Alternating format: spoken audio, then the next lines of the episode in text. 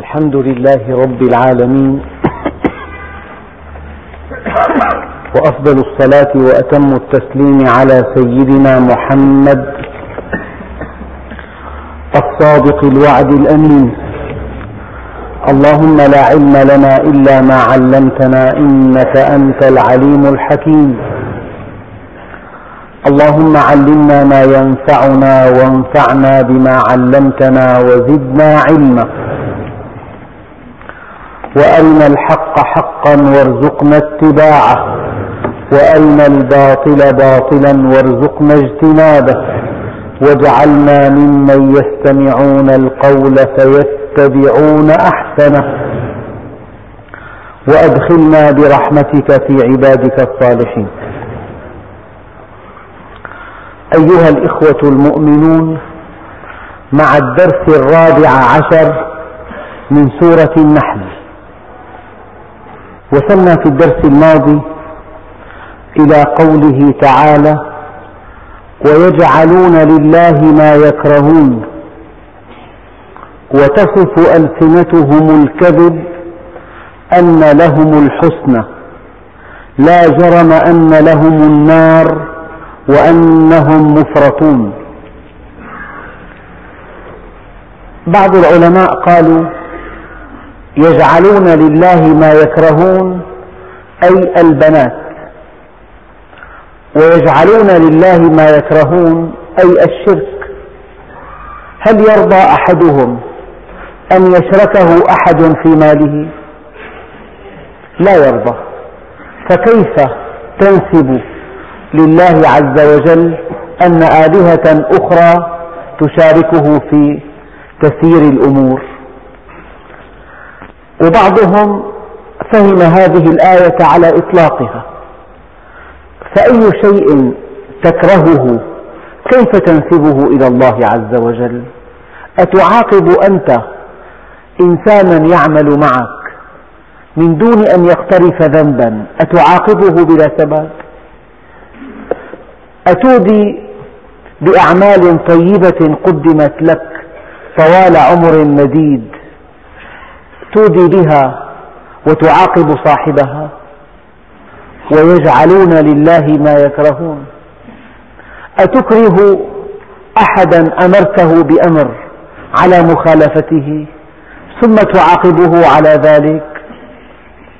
وقال الذين أشركوا لو شاء الله ما أشركنا ولا آباؤنا ولا حرمنا من شيء. ويجعلون لله ما يكرهون. من أنهم نسبوا الملائكة الذين هم عباد الله نسبوهم إلى الله على أنهم بناته. أو أنهم اتخذوا أربابا آلهة من دون الله أشركوهم في تدبير الأمور. كما أنهم يكرهون البنات وكما أنهم يكرهون أن يشركهم أحد في أموالهم أو أن الصفات التي يكرهونها بعرف عاداتهم وتقاليدهم كيف ينسبونها إلى الله عز وجل؟ ويجعلون لله ما يكرهون وتصف ألسنتهم الكذب. هذه الآية من الآيات البلاغية. بدل أن يقول الله عز وجل ويقولون الكذب أي كلامهم يصف نفسه بأنه كذب. كلامهم نفسه يصف أنهم كذب أن, أن مضمونه كذب. وتصف ألسنتهم الكذب ويدعون أن لهم الحسنى في الآخرة. يعني هذا الذي يشرك بالله عز وجل ولا يعتد بأمره ولا يرجى يرجو ثوابه ولا يخشى عقابه. يدعي أيضا أنه في الآخرة من أهل الجنة. وتصف ألسنتهم الكذب أن لهم الحسنى. لا جرم أن لهم النار وأنهم مفرطون. معنى مفرطون أي أنهم يسارعون إليها. ومعنى مفرطون أنهم منسيون فيها. ومعنى مفرطون أي أنهم مهملون. أفرط بمعنى أسرف. فرط بمعنى غفل أو قصر. أفرط بمعنى أسرف وفرط بمعنى قصر. والعامة تقول لا إفراط ولا تفريط. أي لا إسراف ولا تقصير. أما مفرطون هنا في هذه الآية فتعني أنهم يسارعون إلى النار أو أنهم منسيون فيها أو لأنهم تجاوزوا الحد المعقول أو لأنهم قصروا في واجباتهم. المعاني كلها تستفاد من هذه الكلمة. إذا أية صفة لا تليق بك لا تنسبها إلى الله عز وجل. أية صفة تأباها أن تنسب إليك لا تنسبها إلى الله عز وجل. يعني بعضهم يقول إن الله عز وجل يدخل النار من عبده من أفنى حياته في طاعته. لك لا يسأل عما يفعل وهم يسألون. يعني أترضى أن يكون الله عز وجل أن يأتي عبد من عباده يعبده طوال حياته أن يفني عمره في طاعته وفي التقرب إليه وفي خدمة عباده وفي الدعوة له أيعقل أن يضعه في النار؟ أترضى لنفسك هذه الأخلاق؟ أين قوله تعالى فمن يعمل مثقال ذرة خيرا يره ومن يعمل مثقال ذرة شرا يره ألا تكره أن ينسب إليك الظلم؟ أتقبل أن تكون ظالما؟ فكيف تنسب الظلم إلى الله عز وجل؟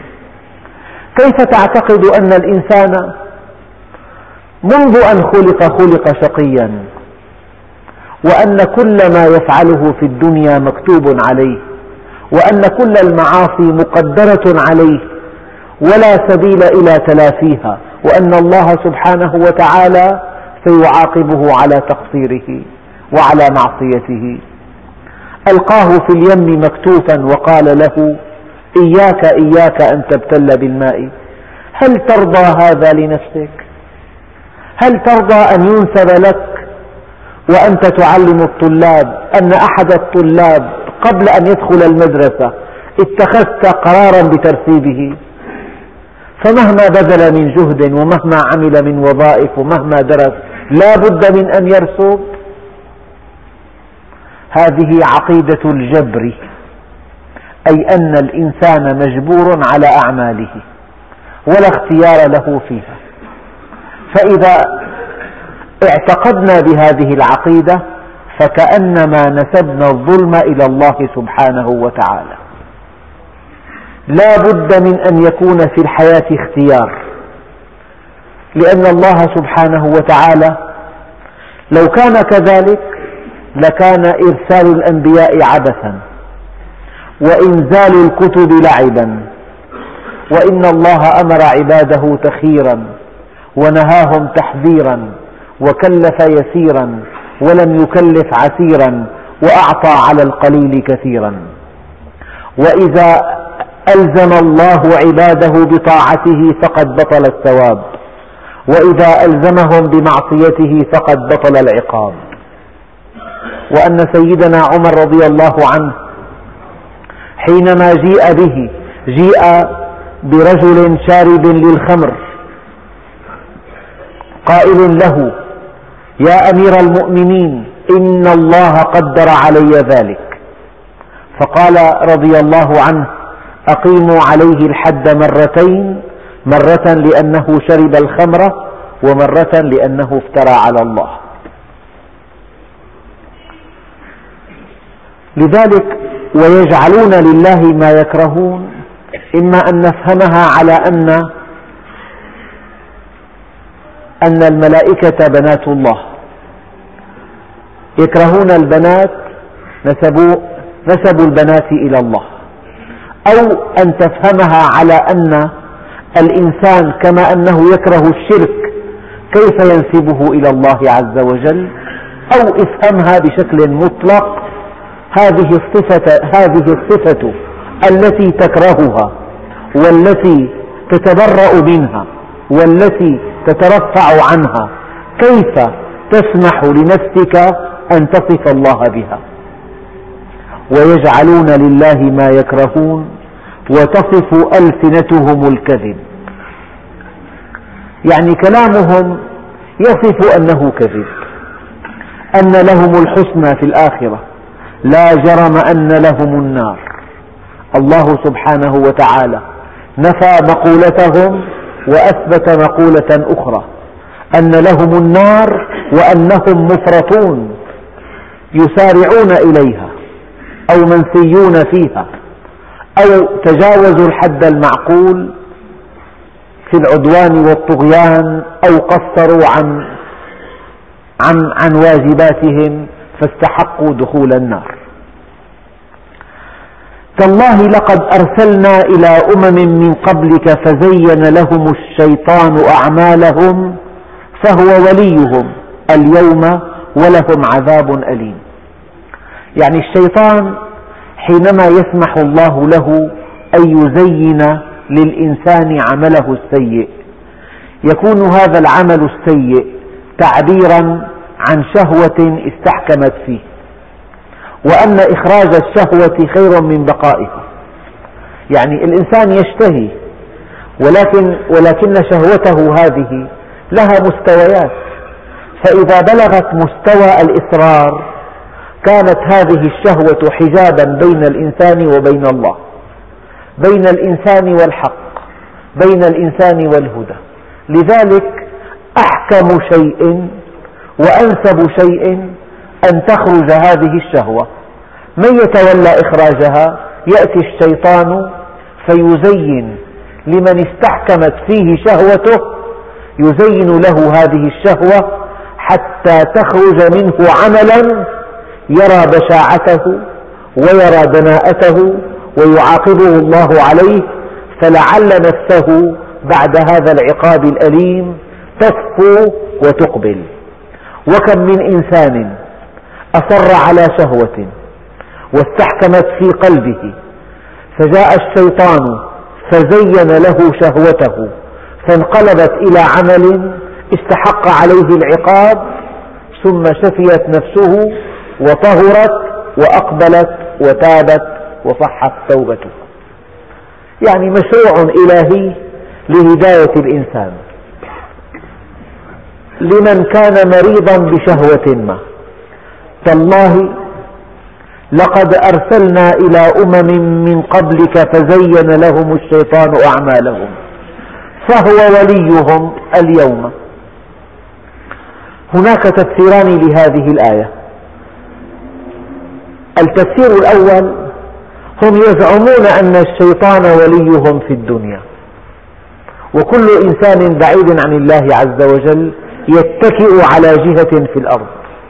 يقول لك فلان فلان بإمكانه أن يرفع شأني.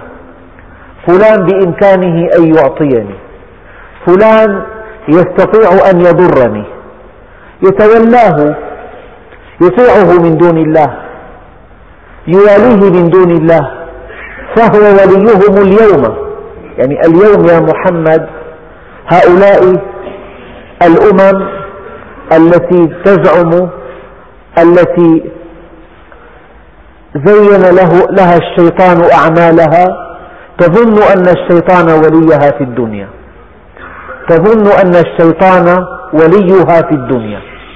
وبعضهم قال فهو وليهم اليوم أي معهم في النار. إما أن تكون هذه الولاية في الدنيا يظنون أنه وليهم في حين أنه لا ينفعهم ولا يضرهم أو إن الشيطان معهم في جهنم فهو وليهم اليوم ولهم عذاب أليم. يعني ملخص هذه الآية أن الإنسان إذا أصر على شهوة محرمة إذا اشتهاها إلى درجة الإصرار يأتي الشيطان رحمة بالإنسان فيزين له عمله كي يفعل كي تخرج هذه الشهوة إلى عمل عندئذ تطهر نفسه منها بعد العقاب قد يتوب إلى الله عز وجل. وما أنزلنا عليك الكتاب إلا لتبين لهم لتبين لهم الذي اختلفوا فيه وهدى ورحمة لقوم يؤمنون. يعني هناك من, من اختلف على السيد المسيح عليه وعلى نبينا أفضل الصلاة والسلام. جاء القرآن الكريم ليبين الحقيقة. الموضوعات المختلف عليها في الديانات السماوية قبل الإسلام. الموضوعات التي اختلف الناس عليها قبل بعثة النبي العدنان. هذه الموضوعات جاء بيانها في القرآن حدا فاصلا لكل خلاف. وما أنزلنا عليك الكتاب إلا لتبين لهم الذي اختلفوا فيه وهدى ورحمة لقوم يؤمنون. الرحمة بمعنى التجلي الإلهي. يعني إذا قرأت القرآن تجلى الله عليك. يعني إذا أردت أن تحدث ربك فاقرأ القرآن فصلي. إذا أردت أن تحدث ربك فصلي. وإذا أردت أن يحدثك ربك فاقرأ القرآن. إذا أردت أن يحدثك ربك. فاقرأ القرآن. يا موسى أتحب أن أكون جليسك فقال يا رب وكيف يكون ذلك؟ قال أما علمت أنني جليس من ذكرني وحيثما التمسني عبدي وجدني. وما أنزلنا عليك الكتاب إلا لتبين لهم الذي اختلفوا فيه. وإذا وقعت خلافات لاحقة الخلافات بين الأمم والشعوب وبين الملل والنحل وبين الفرق والمذاهب وبين كل فئة تدعي أنها على حق وتتهم أختها بأنها على باطل. هذه الخلافات الله سبحانه وتعالى يفصل بينها يوم القيامة. والقرآن الكريم فضلا عن أنه يبين الذي اختلفوا فيه هو هدى. فمن تبع هداي فلا خوف عليهم ولا هم يحزنون فمن اتبع هداي فلا يضل ولا يشقى. هدى ورحمة.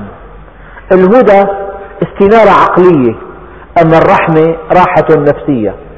يعني هذا الإنسان المؤمن عقله مستنير ونفسه سعيدة طيبة. هذه صفات المؤمن. هدى ورحمة. لا يضل ولا يشقى. فمن اتبع هداي فلا يضل ولا يشقى. فلذلك من أوصاف الله سبحانه وتعالى الجامعة المانعة لهذا الكتاب أنه هدى ورحمة.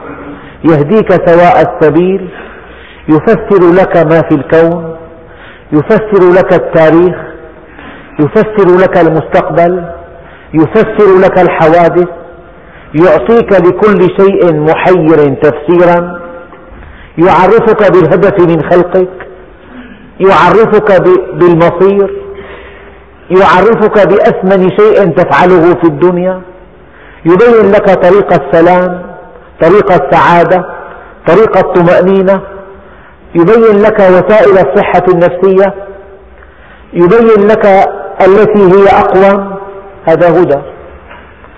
يبين لك كيف تكون علاقتك مع زوجتك مع أولادك مع أمك وأبيك مع إخوتك مع بناتك مع أصهارك مع جيرانك مع زبائنك مع من هم فوقك مع من هم دونك مع من هم أضعف منك مع من هم أقوى منك.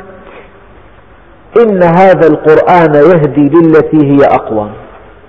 إعجازه في إيجازه. للتي هي أقوى. لو قرأت القرآن تعرف كيف تعامل زوجتك. أما هذا الذي يطلقها لأتفه سبب أو يحلف يمين الطلاق لأتفه سبب هذا لم يقرأ القرآن. هذا الذي يخرج زوجته من بيته عقابا لها هذا ما قرأ القرآن. هذا الذي يبغي ويظلم ما قرأ القرآن. هذا الذي يكذب ويغش ويحتال ويكسب مالا حراما ما قرأ القرآن. هدى ورحمة للمؤمنين. هدى ورحمة لقوم يؤمنون. والآن تتوالى الآيات البينات التي توضح وتذكرنا ببعض النعم الجليلة التي أنعم الله بها علينا.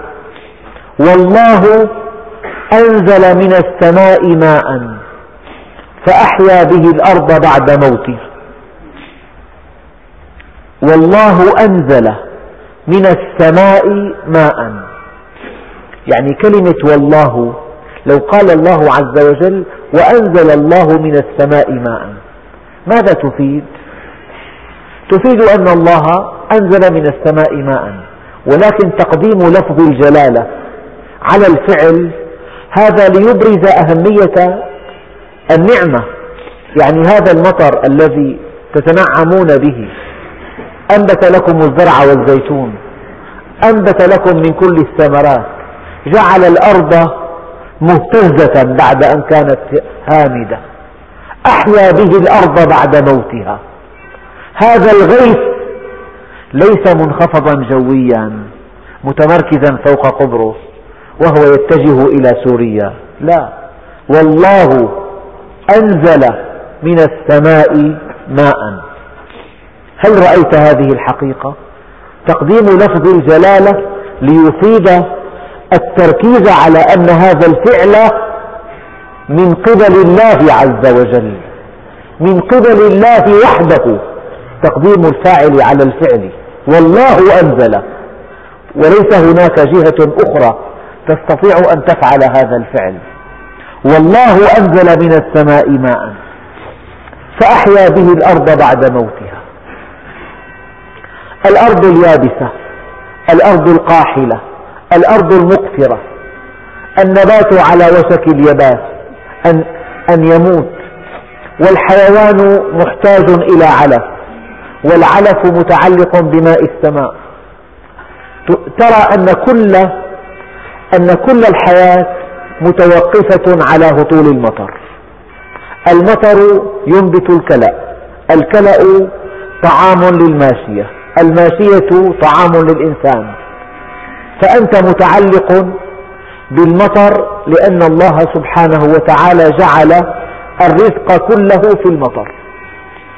والله أنزل من السماء ماء فأحيا به الأرض بعد موتها. لذلك الفلاح حينما تنزل أمطار السماء تنزل معها دموعه من عينيه فرحا. لأنه كما يقولون حصل على موسم طيب.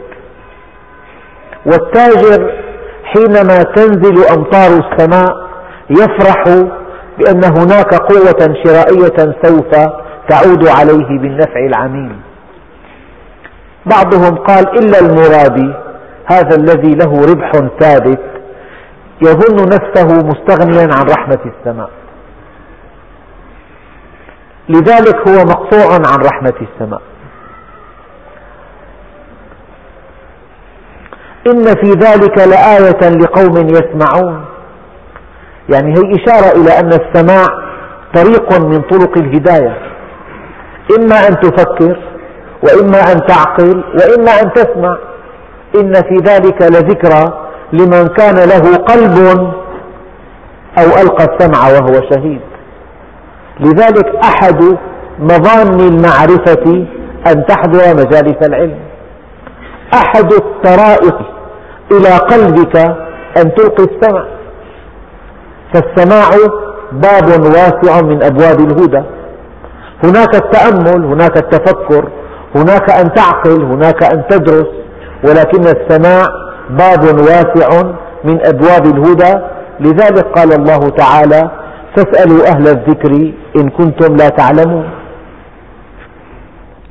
والله أنزل من السماء ماء فأحيا به الأرض بعد موتها.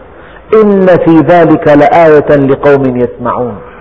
لو فكرت بأن هذا المطر الذي ينزله الله من السماء يعني هذه هذا إبداع كيف نسقي أرضا قطرا بأكمله؟ قد يأتي منخفض جوي يغطي سماء القطر كله. وتنزل هذه وتنقلب هذه السحب إلى أمطار غزيرة كأفواه القرب. قد تسافر من أقصى البلاد إلى أقصاها والأمطار تنهمر انهمارا. ما هذا الإبداع في الخلق؟ أن أرضا يابسة جافة يأتي سحاب فوقها ينقلب إلى ماء غزير يحيي هذا العشب وهذا الزرع وهذه الأشجار المثمرة.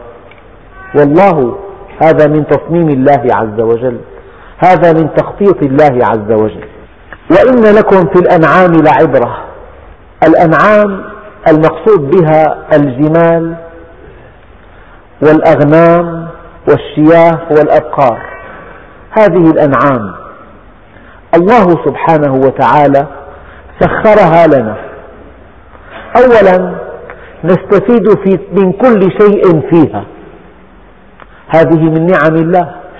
الجلود واللحم والعظم والشحم والدهن والأمعاء والجمجمة وما فيها والأحشاء وما إليها والأصواف والأوبار كل هذا نستفيد منه. وإن لكم في الأنعام لعبرة. شيء آخر أن هذه الأنعام كيف هي مسخرة لكم مذللة لكم مطواعة لكم تقدم لكم كل ما عندها وأن هذا الإنسان الذي سخرت له هذه الأنعام يعصي الله ويأبى أن ينفذ أمره. ويستنكف أن يطيعه. ما هذه المفارقة الحادة؟ وإن لكم في الأنعام لعبرة. يعني كونوا كالأنعام طيعين لله عز وجل. كونوا في مستواهم بانقيادهم إلى الله عز وجل. تأبى نفسه أن يطيع الله. تأخذه العزة بالإثم. هذه الغنمة أشرف منك أيها المعرض أيها الكافر. أيها الفاجر أيها المنافق أيها العاصي وإن لكم في الأنعام لعبرة.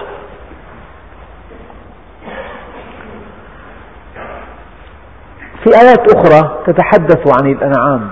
قال تعالى وذللناها لكم. أخلاق الأنعام محببة. تبعث الأنثى في البيت. لا تخيف. لو أن أخلاق الضبع ركبت في الغنمة كيف تأكلها؟ كيف تذبحها؟ تخاف منها أنت. عندئذ تهرب منها. بدل أن تمسكها وتذبحها وتأكلها تولي هاربا منها لو أنها اقتربت منك.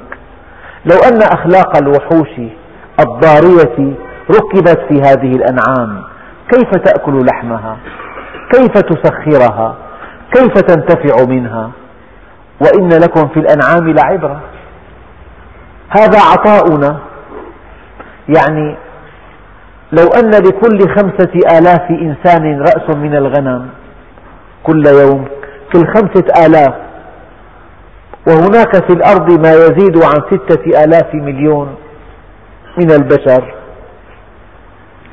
لكان هناك أعداد من الغنم تفوق حد التصور.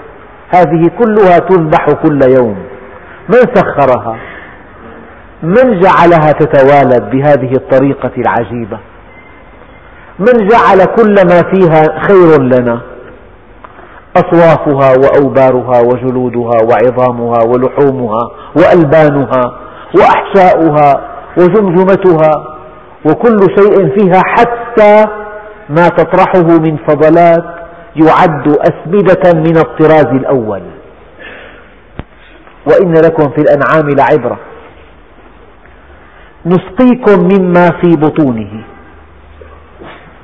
من بين فرث ودم. وهذه من آيات الله المعجزة. يعني هذا الطعام الذي يأكله الخروف مثلا. يأكل هذا الحشيش. أنت تعلم أن هذا الحشيش يهضم في المعدة أو في, الأحشاء هناك نظام الاشترار لأنه يهضم وينقلب إلى سائل الأشعار الماصة التي في الأمعاء الدقيقة تمتصه فيصبح دما. هل تستطيع أن تأكل الدم؟ حاشا لله. والذي يبقى يصبح فرثا يخرج منه.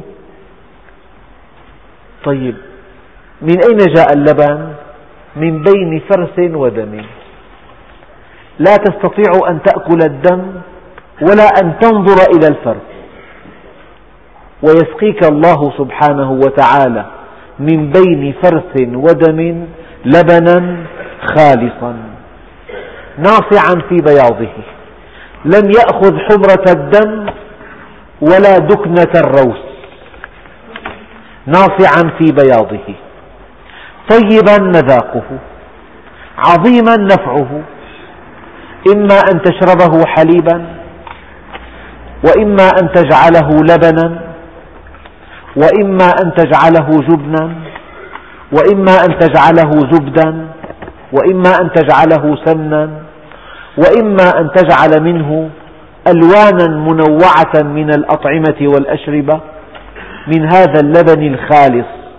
خلص من, لو من حمرة الدم ومن قدرة أو من دكنة الروس.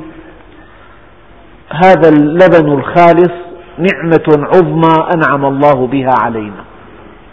هل تستطيع جهة في الأرض أن تأخذ الحشيش وتصنع منه الحليب؟ القضية واضحة كالشمس. هذه البقرة التي أمامك. تأكل الحشيش وتعطي الحليب. معمل معمل صامت. يعمل بصمت. لا يزعجك. لا يثقل عليك. لا يحتاج إلى عمال. لا يحتاج إلى أي شيء من هذا القبيل. تأكل الحشيش فتعطي الحليب. تعطي في اليوم بعض الأبقار تعطي في اليوم ما يزيد عن أربعين كيلو غراما من الحليب.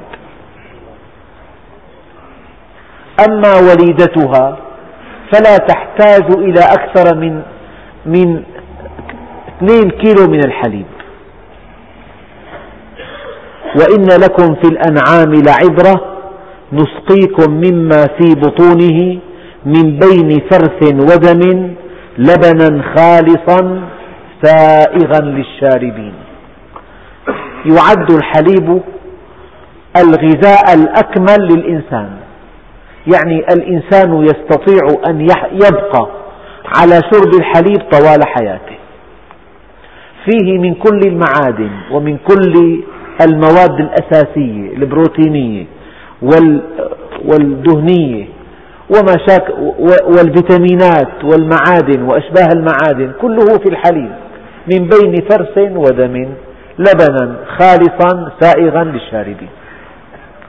فلما الإنسان بيشرب كأس حليب أو بيتناول لبن أو جبن أو سمن أو زبدة أو قشطة كما يقولون هذا يجب أن يفكر فيه لا أن يأكله كالبهيمة. والذين كفروا يتمتعون ويأكلون كما تأكل الأنعام والنار مثوى لهم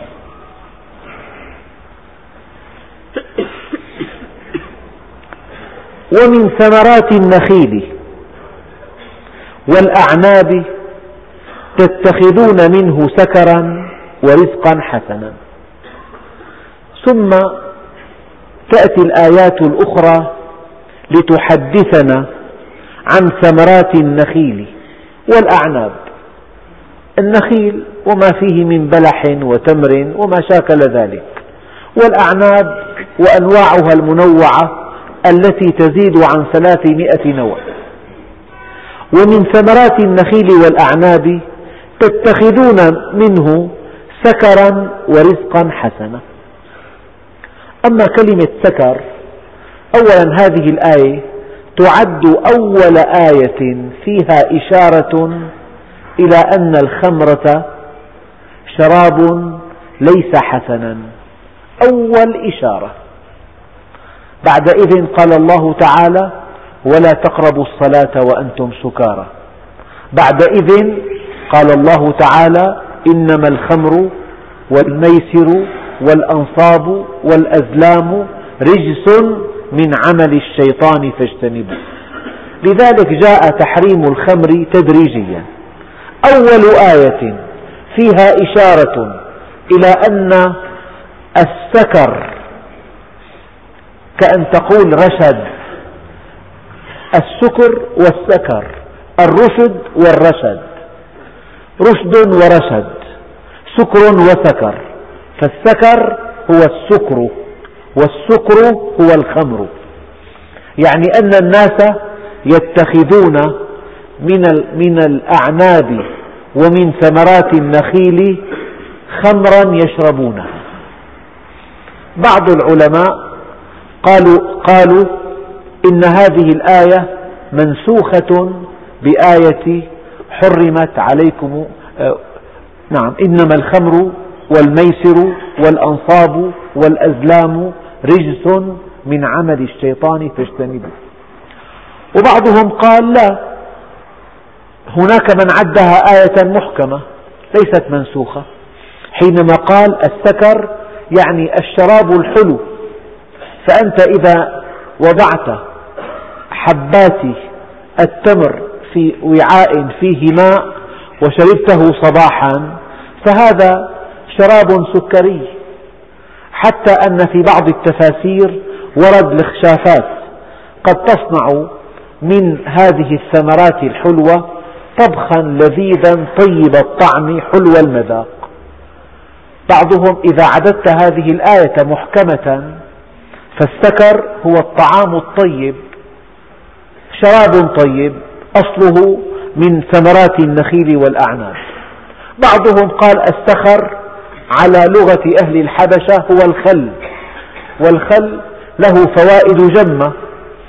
يعني بعض الأطباء قالوا يجب ألا تخلو حياة الإنسان يوميا من الخل ومن البصل ومن التفاح لأن هذه المواد تذيب كل ترسبات دهنية في شرايين الإنسان. وبعضهم يقول عمر الإنسان من عمر شرايينه. فهناك من يفسر السكر هو الخل. وهناك من يفسر السكر هو الشراب الطيب الطعم الحلو المذاق. أو الطبخ يعني كان النبي عليه الصلاة والسلام يضع بعض حبات التمر في وعاء ماء ويشربه صباحا. كان عليه الصلاة والسلام يشرب العسل شربة لا لعقة.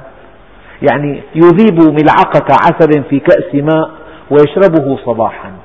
يأتي ممددا لطيفا هينا هضمه آه، وقعه على المعدة خفيف. فكان عليه الصلاة والسلام يحب شربة العسل. فشربة العسل إن لم يكن شربة عسل شربة من نقيع التمر أو نقيع العنب. فالشراب المصنوع من العنب أو من التمر أو الطبخ الحلو المذاق أو الخل هذه المعاني كلها مستنبطة من كلمة سكرا على أن الآية محكمة. فإذا كانت إشارة إلى الخمرة فالآية منسوخة بالآيتين الأخريين وهي قوله تعالى ولا تقربوا الصلاة وأنتم سكارى. المرحلة الثانية الثالثة إنما الخمر والميسر والأنصاب والأزلام رجس من عمل الشيطان فاجتنبوه. وبعضهم قال الآية موجهة إلى المشركين. أنتم أيها المشركون تتخذون من ثمرات النخيل والأعناب سكرا شرابا تشربونه يذهب عقولكم. القرآن كما يقول الإمام علي كرم الله وجهه حمال أوجه. يعني كل هذه المعاني مستفادة من كلمة سكرا. لكن أوجه التفسيرات سكرا ورزقا حسنا. معنى ذلك أن السكر ليس رزقا حسنا. مما يرجح أن تكون الآية تعني بالسكر الخمرة أنها ليست رزقا حسنا. إذا أيها المؤمنون كلوا من ثمرات النخيل والأعناب ولا تتخذوا منها سكرا. طبعا في الآيات اللاحقة يتضح هذا المعنى. إن في ذلك لآية لقوم يعقلون. وأوحى ربك إلى النحل. وأوحى ربك إلى النحل أن اتخذي من الجبال بيوتا ومن الشجر ومما يعرشون. ثم كلي من كل الثمرات فاسلكي سبل ربك ذللا يخرج من بطونها شراب مختلف ألوانه فيه شفاء للناس. إن في ذلك لآية لقوم يتفكرون. الحقيقة أرجو الله سبحانه وتعالى أن يوفقني في الدرس القادم إلى توضيح مملكة النحل وما فيها من عجائب. يعني مملكة النحل يصح أن نسميها مملكة لأن فيها نظاما عجيبا يعجز عنه البشر يعجز البشر أن يطبقوه على أنفسهم. نظام عجيب وآيات محكمة ودلائل باهرة على عظمة الله سبحانه وتعالى. هذه النحلة. أين تعلمت؟ قالوا في عشر أشكال. في شكل المربع والمخمس والمسدس والسباعي والثماني والتساعي. كل هذه الأشكال إذا ضممتها إلى بعضها يبقى فيما بينها فراغات بينية. إلا الشكل المسدس. فإذا ضممته إلى بعضه صار قطعة واحدة.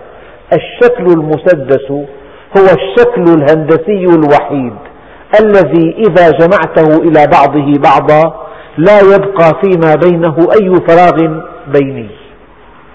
من علم النحلة أن تصنع بيوت عسلها على شكل مسدس؟ من؟ الحديث عن بيوت عن الشمع وعن الخلية وعن الملكة وعن الذكور وعن النحلات العاملات والنحلات الحارسات والنحلات الوصيفات والنحلات اللاتي يأخذن كلمة السر وعن النحلات المنظفات وعن رحلة النحلة وعن طريقة مصها لرحيق الأزهار وعن رقص النحل وعن نوع العسل وعن اختلاف ألوانه وعن أنواع شفائه. موضوع شيق جدا وفيه أدلة واضحة على عظمة الله عز وجل. يكفي أن أذكر لكم أن الكيلوغرام من العسل هو حصيلة طيران طوله أربعمائة ألف كيلومتر. يعني لو أننا كلفنا نحلة واحدة أن تصنع لنا كيلوغرام من العسل لوجب أن تطير حول الأرض من خط الاستواء. عشر دورات. أربعمائة ألف كيلومتر حصيلة طيران يؤدي إلى تحقيق كيلو واحد من العسل. أيها الإخوة الأكارم العسل إلى أن يكون دواء أقرب منه إلى أن يكون غذاء. بل إن العسل كما وصفه بعض العلماء صيدلية كاملة. صيدلية كاملة. ألم يقل الله عز وجل فيه شفاء للناس؟ إن شاء الله هناك تفصيلات وإشارات وتوضيحات. أسمعكم إياها في الدرس القادم فيما يتعلق بموضوع النحل والعسل. وليست العبرة أن نقتني أن نشتري العسل ونأكله. إن تفكرك في النحل وفي طريقة صنع العسل هو وحده يقدم لك أكبر برهان على عظمة الله. وإذا فكرت في النحل فقد حققت الهدف من خلقه من دون أن تأكله. فإذا أكلته كان نعمة يلزمك أن تشكر الله عليها. يعني أكل العسل شيء حتى غالي سعره. أكل العسل شيء والتفكر في عظمة خلق الله عز وجل شيء آخر. آه، كما عودتكم في الدرس الماضي يعني هناك إخوة أكارم اقترحوا علي أن أعود إلى طريقتي السابقة في معالجة موضوع علمي في نهاية الدرس. فألزمت نفسي أن أعالج إن شاء الله تعالى في كل درس موضوعا علميا يعني أنا أذكره بشكل موجز في نهاية الخطة في جامع النابلسي موضوع اليوم كان الكرية الحمراء. من منا لم يرى الدم؟ الدم معروف. وكل كل الحاضرين إن شاء الله فيهم دم طبعا. هذا الدم مؤلف من كريات. في الإنسان 25 مليون مليون كرية حمراء. 25 مليون مليون كرية حمراء. وفي الميليمتر المكعب ما يزيد عن خمس ملايين كرية حمراء. وقطر الكرية الحمراء سبع ميكرونات. هذه الخلية الحمراء تصنع في مجموعة معامل. أبرزها نقل عظام. يعني العظم حينما تشتري لحما بعظمه وتطبخ هذا العظم مع اللحم ويأتي ابنك الصغير ليأكل لباب العظم. هذه الأسطوانة السوداء التي ينعم بها ابنك حينما يأكلها هي نقي العظام. هنا تصنع كريات الدم الحمراء. هذا المصنع يصنع في الثانية الواحدة اثنين ونصف مليون كرية في الثانية الواحدة. قالوا هذه الكرية أذن أذن هذه الكرية الحمراء تعمر مئة وعشرين يوما وبعدها تموت وتجري مراسم الدفن في الطحال. فالطحال مقبرة للكريات الحمراء. وفي كل يوم تجول ألفا وخمسمائة جولة في الدم. الكرية الحمراء الواحدة تجول كل يوم في الدم ألفا وخمسمائة وخمسمائة جولة. تقطع في عمرها ألف ومية وخمسين كيلومتر.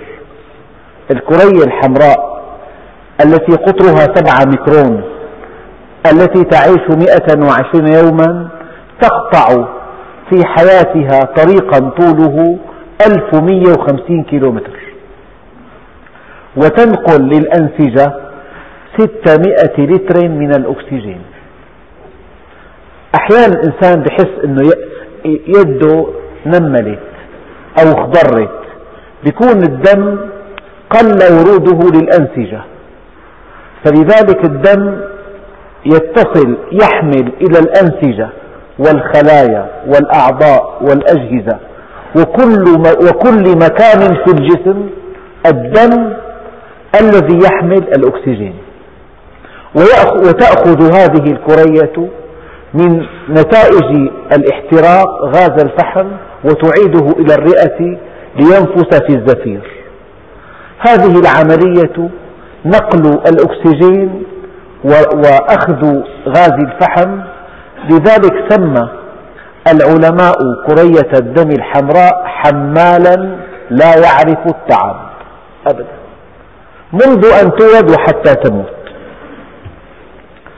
الشيء الذي يلفت النظر أنه يتم صنعها في أيام خمسة. من ثلاثة إلى خمس أيام تجري يجري تصنيع الكرية الحمراء. وكما قلت قبل قليل مصانع الكريات الحمراء في نقل عظام تنتج في كل ثانية واحدة اثنين ونصف مليون كرية أنشط المراكز العمود الفقري وبعضها ريش الصدر وبعضها عظم القص وبعضها تأتي عظام الأطراف. لكن الله سبحانه وتعالى لحكمة بالغة جعل لهذه المعامل معامل احتياطية. لو أنها توقفت عن العمل يعود الطحال والكبد ليصنع كريات الدم الحمراء. في أثناء عمل عمل نقل العظام يصبح الطحال والكبد مستودعا لكريات الدم الحمراء. فإذا تلقى الكبد أمرا من الكظر بطرح كميات من الكريات في الدم يأخذ من مخزونه ويطرح في الدم. أما إذا توقفت المعامل عن العمل ينقلب الكبد والطحال إلى معملين يصنعان كريات الدم الحمراء. الشيء الذي يلفت النظر أن الإنسان في كمية دم محددة. فلو فرضنا أنه احتجم في هذه الأيام أو أنه تبرع بالدم لبنك الدم. خلال 24 ساعة يعود الدم إلى حجمه الطبيعي. أية آلية حصلت؟ قال هناك مركز مركز بالغ الحساسية يعمل على مراقبة الدم باستمرار. هذا المركز موجود في الكليتين فإذا نقصت كمية الدم عن حجمها الدقيق أرسل هذا المركز أمرا هرمونيا إلى معامل كريات الدم الحمراء يحثه فيها يحثها فيها على مضاعفة الإنتاج. وإذا زادت كمية الدم عن حدها الطبيعي وارتفع الضغط وكان الإنسان في حالة خطرة يصدر هذا المركز أمرا إلى معامل كريات الدم الحمراء بتقليل الإنتاج. لذلك أمرنا النبي عليه الصلاة والسلام أن نحتجم. لماذا؟ هناك أسباب كثيرة. تحدثت عنها في خطبة سابقة. موضوع الشقيقة وموضوع آلام الرأس وموضوع تبيغ الدم ازدياد حجم الدم.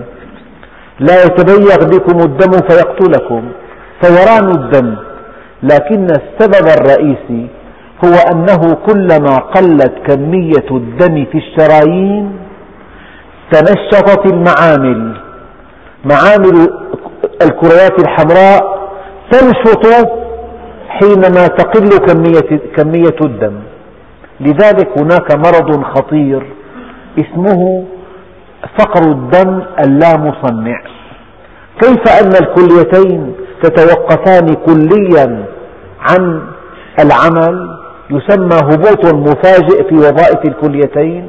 كذلك يتوقف نقل عظام فجأة عن تصنيع الكريات من دون سبب. طبعا العلماء الآن لا يعرفون السبب. يقولون هذا المرض مجهول السبب. فقر الدم اللامصنع. النبي عليه الصلاة والسلام لا ينطق عن الهوى. أمرنا أن نحتجم في كل عام مرة أو مرتين لأن نقص الدم في الشرايين يدعو مركز تعيير الدم في الكليتين إلى تنبيه المعامل لزيادة إنتاجها وفي هذا تنشيط لها وصيانة لها من الموت المفاجئ. لذلك في الحجامة صيانة لمعامل نقي الدم لمعامل كريات الدم في نقي العظام. هذا الذي قاله النبي عليه الصلاة والسلام احتجموا لا يتبيغ بكم الدم فيقتلكم. فلذلك الشيء الأساسي هو أن العلاقة واضحة بين الكلية وبين ضغط الدم. يقول لك ارتفع معه الضغط فجأة لأنه التهبوا كلاوي طيب ما علاقة التهاب الكلية؟ لأن مركز تعيير الدم موجود في الكليتين. هذا خلق الله. فأروني ماذا خلق الذين من دونهم ماذا فعل؟ صنع الله الذي أتقن كل شيء. الله سبحانه وتعالى أمرنا أن ننظر في هذه الآيات. قال وفي أنفسكم أفلا تبصرون. يعني مرة وقفت أمام مكتبة وجدت كتابا يزيد, يزيد حجمه عن ألف صفحة مكتوب عليه أمراض الدم. قلت سبحان الله. اختصاص كامل. يعطى الإنسان أعلى درجة علمية لأنه عرف طرفا من أمراض الدم. فهذا وتحسب أنك جرم صغير وفيك انطوى العالم الأكبر. الآن العلماء يقولون الكرية الدم الحمراء حينما تصنع تفقد نواتها وهي الخلية الوحيدة التي تفقد نواتها. بينما أية خلية لا تعمل إلا بالنواة. بالنوية والنواة. والحكمة إلى الآن غير معروفة. فالله سبحانه وتعالى دعانا إلى التفكر. فلينظر الإنسان مما خلق خلق من ماء دافق يخرج من بين الصلب والترائب والحمد لله رب العالمين.